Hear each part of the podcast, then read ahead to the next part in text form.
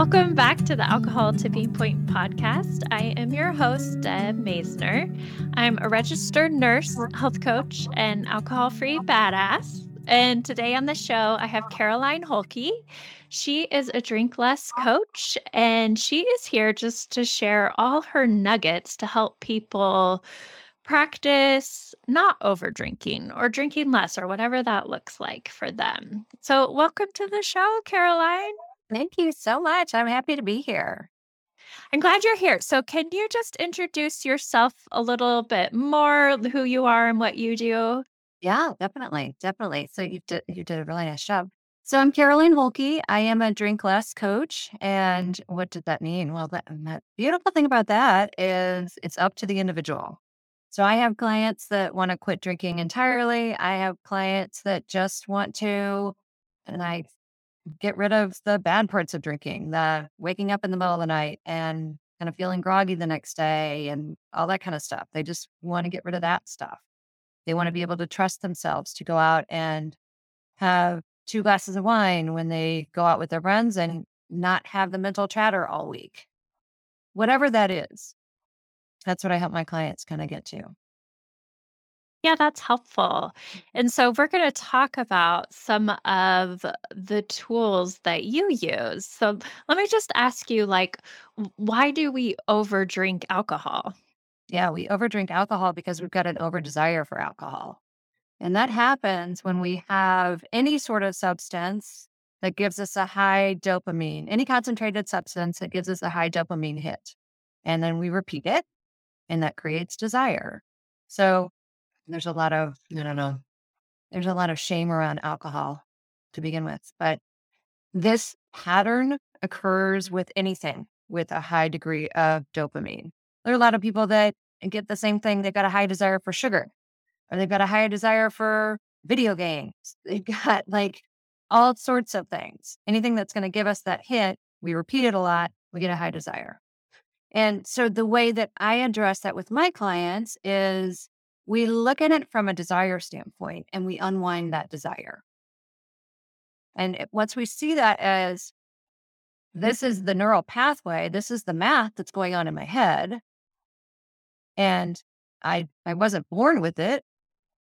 My brain learned it somehow. Therefore, my brain can unlearn it. Now, this doesn't apply to everybody in the world. If you're, you know, I don't work with alcoholics. I work with gray area drinkers. So I think that's an important distinction too. That what we do is basically look at it from a desire standpoint and how we can unwind that. Now, some examples that everybody's probably familiar with are like Pavlov's dogs. Now, Pavlov's dogs, for sure, they got, they were acclimated. If you remember from animal behavior in high school, that's when I took it anyway. They, they heard the research assistants clogs coming down the hallway and they started salivating because they knew the food was coming. And, you know, then there was a bell that would ring and all that kind of stuff. So they acclimated themselves to this idea that food was coming and they were ready for it. Their body was ready for it. That's what happens to all of us with alcohol or again, any substance that has a high reward of dopamine in it. And so in order to unwind that desire, we have to like hear the bell. We have to hear the research assistant's clogs coming down the hallway and not answer it. Because every time we answer that, we're reinforcing that neural pathway and we're making that desire even higher. And so everybody says, well, that sucks, right? like, I don't like that idea. but if we think of it as, you know, I hate, you know, it's not as binary as this, but sometimes it kind of is. It's like I can either reinforce this habit or I can unwind it. Yes, it may feel a little bit uncomfortable as I'm unwinding it, but that's not forever at all. And that path really is how we get to freedom. And what are, yeah, what are some of the ways that you unwind it? So that looks like basically, well, you know, having an urge to drink is completely normal. Again, because we've got this pathway that's going, we've got this desire, and and we have habits. Like some people will come home and they'll pour a glass of wine or a drink as soon as they walk in the door. Some people, it is they have a drink while they're making dinner. Some people will only drink between certain hours. Everybody's got their kind of like habits. And so, what we want to do is we are not going to respond to the urge when that happens. And well, when that urge comes up, there are a couple different ways that we can handle an urge. We can either respond to it in that we drink. And again, that's going to reinforce that habit. We can resist it and kind of push it away, which is where willpower comes in. And willpower is a finite resource that will not be with you forever. And, and so interesting that by the end of the day, we've got decision fatigue and our willpower is pretty much in the toilet at that point. It's, it's not a shocker that we just decide to drink and forget the diet and we're going to order that pizza and sit on the couch and Netflix, right? So the third way that we can handle an urge is we allow it. So, and I may have said that wrong in the beginning. The first one is we give into it. The second one is we resist it. And the third one is allow it. So, what does allow it mean? I will tell you intellectually, and everybody will understand, but when you're in the moment, it takes a lot of practice to get there. What that actually means is we uh, almost observe that urge coming in. We, I like to think of it as we are allowing it into our home, just like you would allow if you're having family dinner and maybe there's a relative that you don't love, but you're still going to allow them in the house. You're not going to like bar down the door and say, no, no, no, you can't come in. You can't come in. You can come in. It's okay. You can come in. I can trust the fact that you can be here. And what that experience is when you're allowing that urge is you're being with yourself. You're being with your, you're creating safety within yourself so that you can observe what that urge feels like in your body. Because our bodies were designed to feel our emotions. They were designed to do this. Like literally, no one has died from feeling their emotions. I know it feels, it, it can feel awful sometimes, but no one has died from feeling their emotions. I'm not discounting the fact that it feels awful. Again, I'm just reinforcing that I'm I'm not being naive to that. I get it. I get it. But when we trust the fact that our bodies were designed to do that, and so often what I see so often with my clients is that we've become disengaged with that. We're living our lives in our heads. And we want to like think our way out of problems, which we can do to a certain degree, but we have to practice it too. Mm, yeah, I I love that, and I do a lot of urge work too, and I just I love analogies too. I I use one sometimes that it's like you you are the driver, and and so yes, an urge can ride with you Mhm. in the car, it can be a passenger, but you are still the driver. Yeah. So, what do you think is like a big mistake people make when they are changing their relationship with drinking? Yeah. So I work with type A high performers and which is so fun. I love that. And here's the thing about type A high performers. We like things to be perfect. And we like to plan it all out, have a spreadsheet or a calendar or something like that. And like, okay, I've decided, therefore it's done. And perfection, expecting perfection is never going to work. That is like, okay, here's another analogy for you. you can, if you were learning how to ride a bike, you could watch a YouTube channel. You can read a you can read a book about it or listen to a podcast. or You can talk to some friends about it, but it's never gonna that's not gonna help you ride that bike until you get on the bike. And and I guarantee the times that we slip up when we are learning how to drink less, really those are valuable. There's that's a gold mine right there. We have to be open to, we have to be curious about it and not be in self judgment. Because if we're in self judgment, that's like we we can't access our curiosity. And when we are curious about it, then we can go in and say, "Oh, what happened here? Like really and truly, what was what was going on that caused me to slip up to make for me to make that decision to go ahead and give in to that urge and go ahead and drink?" And when I can figure that out, then I have so much information to carry forward with me. I can take that knowledge so that I'm stronger and I'm smarter the next time. Now, contrast that to if I want if I expect perfection, then what happens is this slip up is inevitable. And that starts the whole mental beatdown of there must be something wrong with me, that maybe there's something wrong with the process, all that stuff. And then that creates another neural pathway of all the negative self talk that we want to escape from, which with a drink. So they're kind of like two neural pathways that play in there. And that secondary one is really dependent upon like it has to be perfect or it's not right. And nothing in, I mean, we know that we can say that intellectually that nothing is perfect. But I tell you what, we want it to be different for us always. And when we can allow ourselves that grace and compassion and like understanding that this actually can help me, then that opens us up to, and that opens us up to the change that we're looking for, really. Yeah. Really having grace and kindness for yourself too. Yeah. Yeah. That's definitely, that's definitely part of the picture.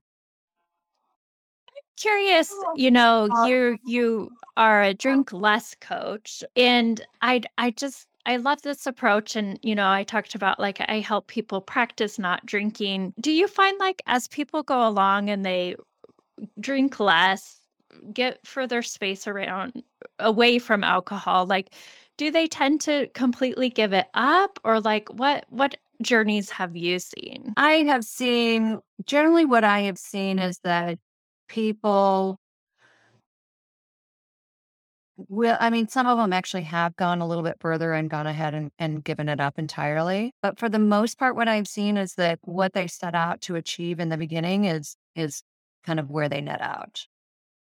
Mm. So, uh, you know, if they say I only want to be drinking on the weekends, then that's kind of where they where they land.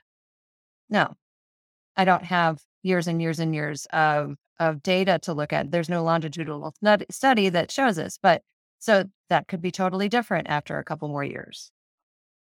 Yeah, I was just curious because just reflecting on my journey, and I was always chasing the moderation, hmm right? I was always like the magical pill to drink less or moderate or just be a quote unquote normal drinker, which I needed. I needed to like discover that and try these different things out so that I could finally get to a place where I was like, you know what? For me, it's just easier not to drink. Like Yeah. for me, it's easier to remove it completely than try to find this moderation pill.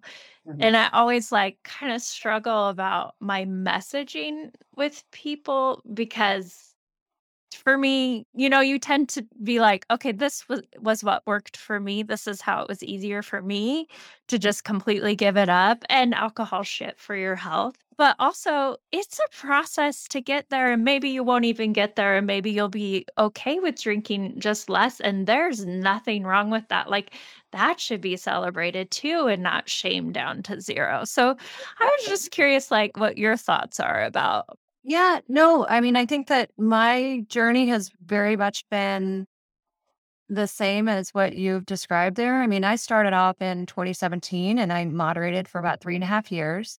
And then at the beginning of COVID, I decided that I was going to go ahead and do 100 days without drinking.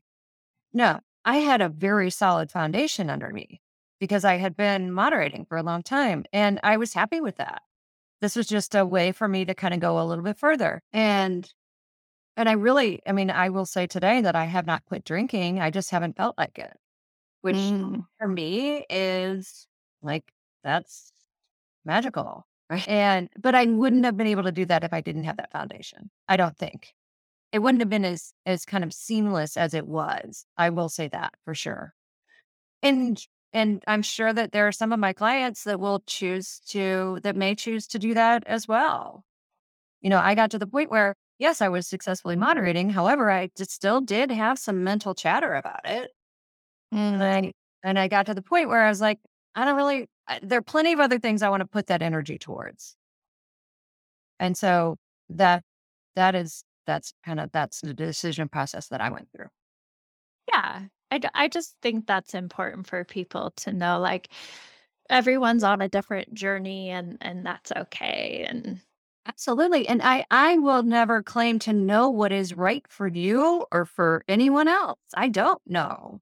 Yeah I mean, I'm not an oracle, thank God. I mean, and but my job as a coach is to help my client figure out where how she can access her inner wisdom and like what's right for her, what feels good for mm-hmm. her.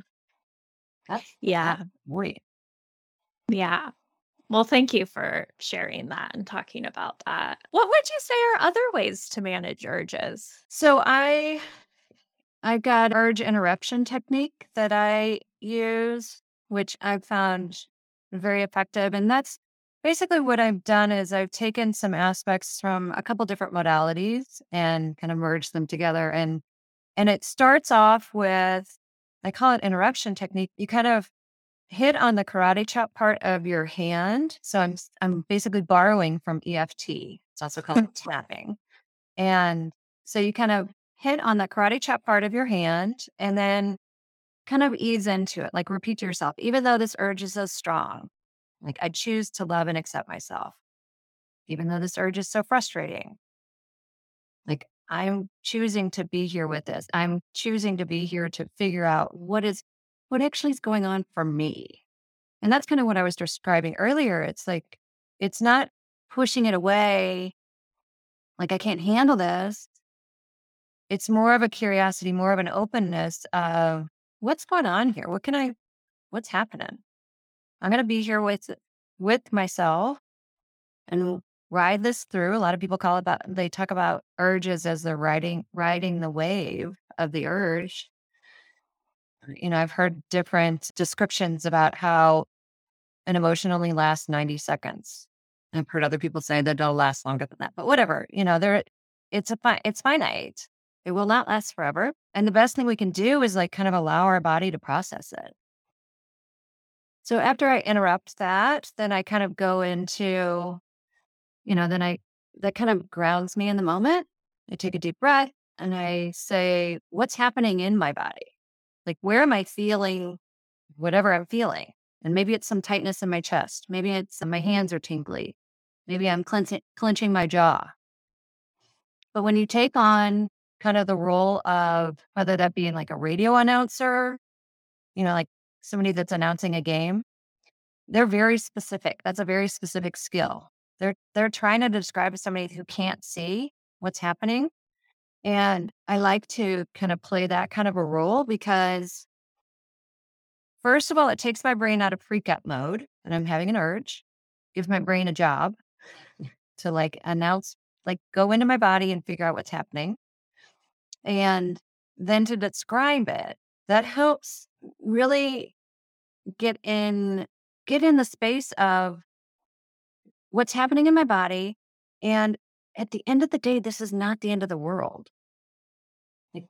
Again, I'm going to go back to my body was designed to do this. Yes, I'm clenching my jaw. I don't love clenching my jaw, but okay. If I think about it, if I breathe kind of into that space, that that that will open up a little bit. And then once I go through that process, then I'm in a better place to say, okay, now what's really going on? What's this urge about? Is this just this is the time of day when I have the drink? Am I pissed off because my boss said that thing during the meeting and I was embarrassed or I'm mad? Did my son say something that kind of ticked me off or whatever? I'm in a better place to really kind of check in with me and understand what's what is what's really going on.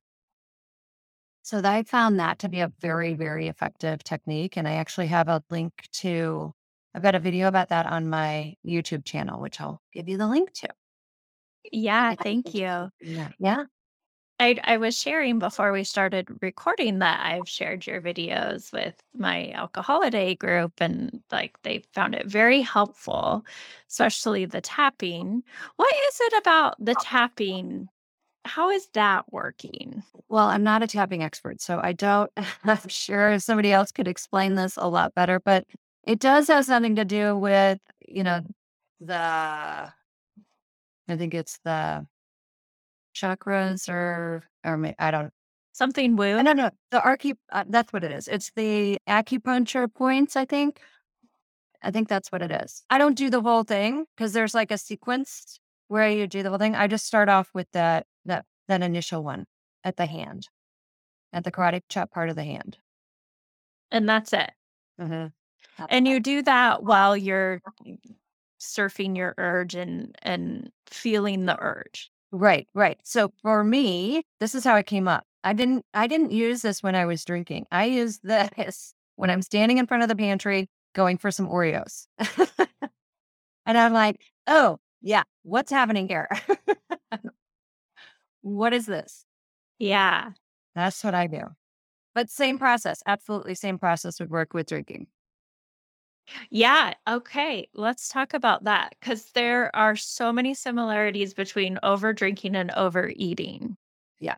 Yeah. So for my clients, actually, it's all the same.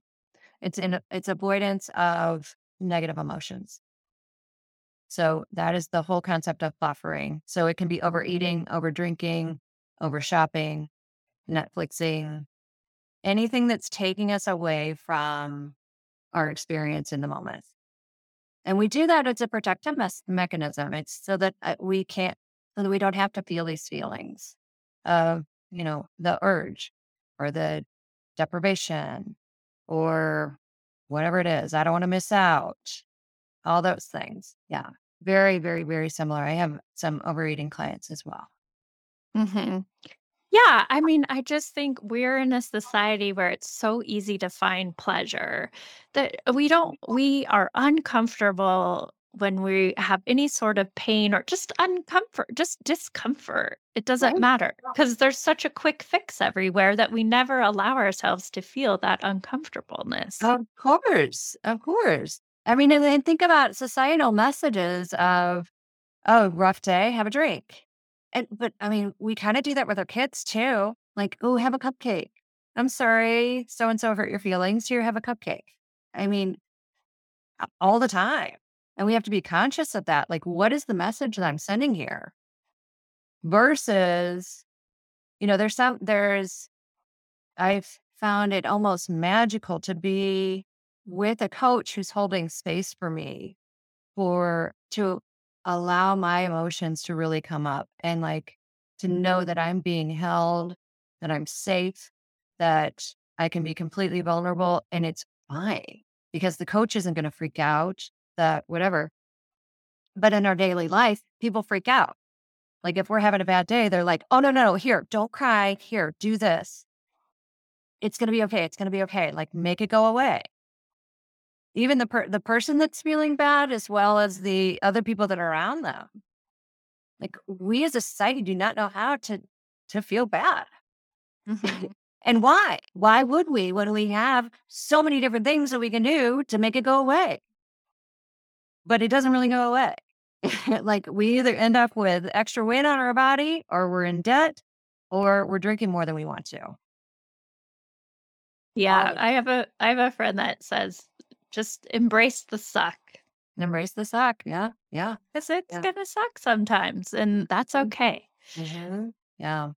So my coach says uh, discomfort is the currency for our goal for what we want. Like that's that's the price we have to pay to get to where we want to be. Mm-hmm. You had shared something with some coaches in the group I'm part of that was around using I decide. Ooh. Mhm. And Mhm. I found that so helpful. Can you share how that might help someone who's changing their drinking? Yeah, sure. So I'm a mindset coach and I'm looking at all of how our thought drive our feelings, which really inspire our actions and our results. So what the reason that this gets tricky is so often we feel like we are just observing our life. We don't take responsibility for the thoughts that we're thinking about it. And so, yeah, what you're referencing there is some work that I've done for some other coaches on when we add that language of, I decided that there's not enough time in the day. All of a sudden you're like, mm, that kind of burns, or that that stings a little bit. Or I've decided that the only way for me to relax is when I drink. Hmm. Like, is that really what I want to decide? Like, if I think about my brain power, is that where I want to put it? It just, again, it helps us pause a little bit and take a little more ownership of how what we're thinking is driving our results. And I feel like that's so important because we are taught how, we're definitely taught what to think. We're taught how to apply critical thinking skills towards other people's work, but we do, we're never taught how to do that for our own thinking. And we go through life believing that what we think is true, which is great when we have good thoughts, but sometimes we don't. When a lot of times we are not getting the results that we want. And we feel like we're at the effect of what's going on around us, like our relationships or our job or mm-hmm. whatever it is. And this is the only time that we can get a reprieve is when we are drinking. Like I can't tell you how many times my clients will say, that's the only time I can turn my brain off. That is like the only thing I can do. And like, and I, I will say, let's look at the need there. And the need there is just to get a reprieve. Let's find other substitutes for that that solve for that need that you're going to feel good about afterwards. So, you know, I use some creativity in in my work. So maybe it's doing mandalas, maybe drawing or like mindful drawing or crochet or anything like that where it serves the purpose that we're looking for. It addresses that need, but it you feel good about it at the end of the day, like after the fact. no one, no one ever regretted the the the coloring that they did. Right, right, right, exactly. Nobody has a hangover from that. well, I I really liked that I decided, and I tend to use it in the positive way, you mm-hmm. know? And so you could be like, I decided I'm not drinking today. Yeah. Yeah, totally. Mm-hmm. Mm-hmm. And then you're done. Yeah. it's so easy, y'all. we figured it out for you. That's all you need to do. Have go. that. There. I just and and then like let's layer in the the perfectionist thing. And sometimes I forget that I decided that. And that's okay too. but I can come back to it. Like it's just like how quickly you can recover and go back to it. Mm, yeah, focus on the comeback. Mm-hmm. mm-hmm. What are some other tips you have? Oh, I've got a lot. Let's see. That's kind of opening the door for just a brain dump here. I think that, you know, not expecting perfection is so great. One of the, I think the reason that that works is having compassion for ourselves. I have found that our relationship with alcohol is often a reflection of our relationship with ourselves. And I can tell you that the people that I work with do not have like that is definitely part of the work is creating this relationship with ourselves.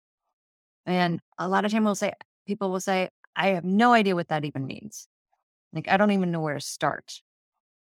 And to me, that's like, this is our work. this is perfect. We start with things like, what, you know, going back to when you were a kid, like, what kind of things did you like? How many times do you answer the question, what do you want for dinner with, oh, whatever, we can go wherever. And you, you've said that so many times that you really don't even care. You don't have an opinion. I would like to offer that you do have an opinion it's just been kind of plastered over so many times that that you, you can't access it. So let's access those kinds of things. And that may seem like it's not related, but I guarantee that those things are related.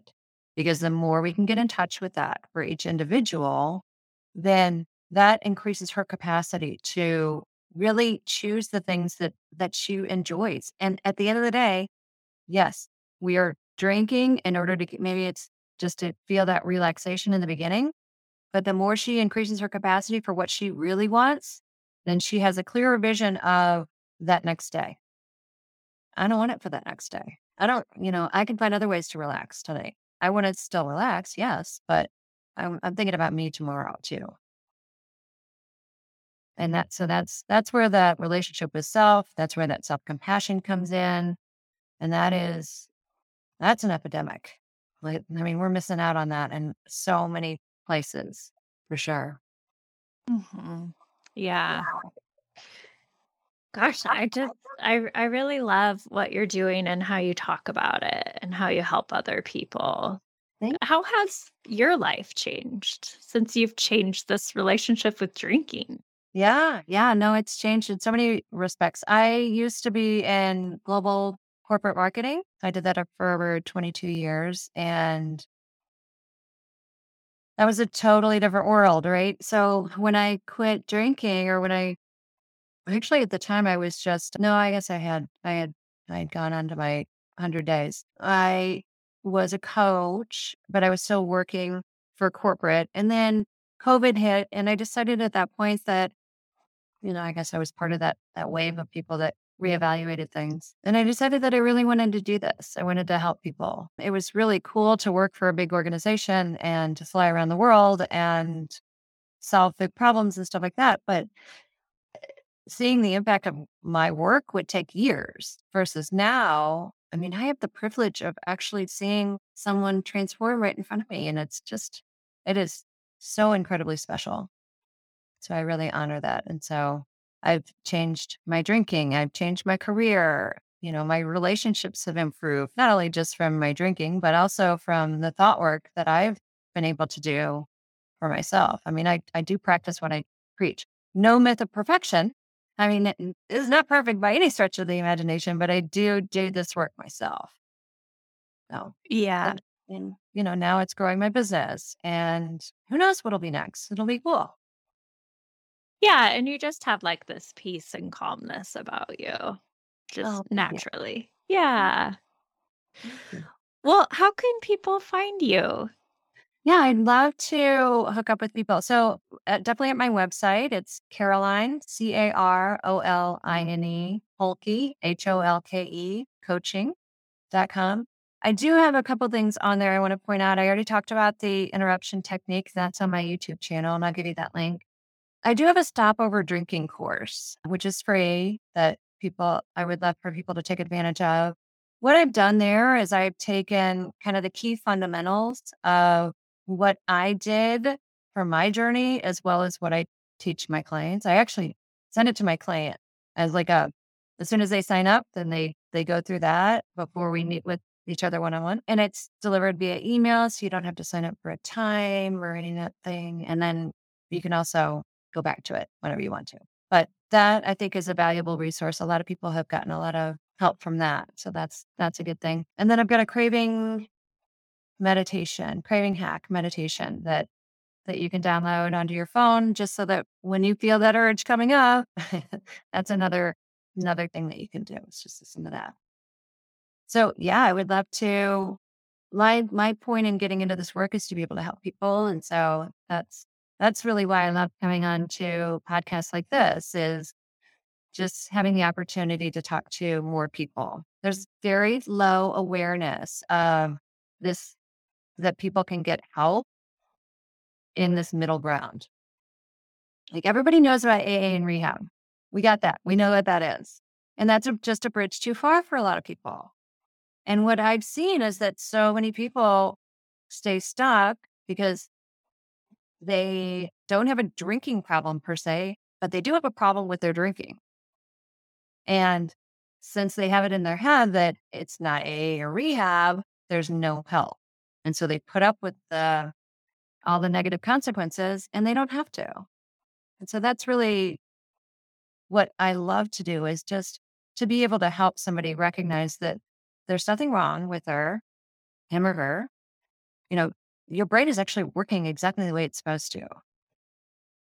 So your brain is supposed to find dopamine.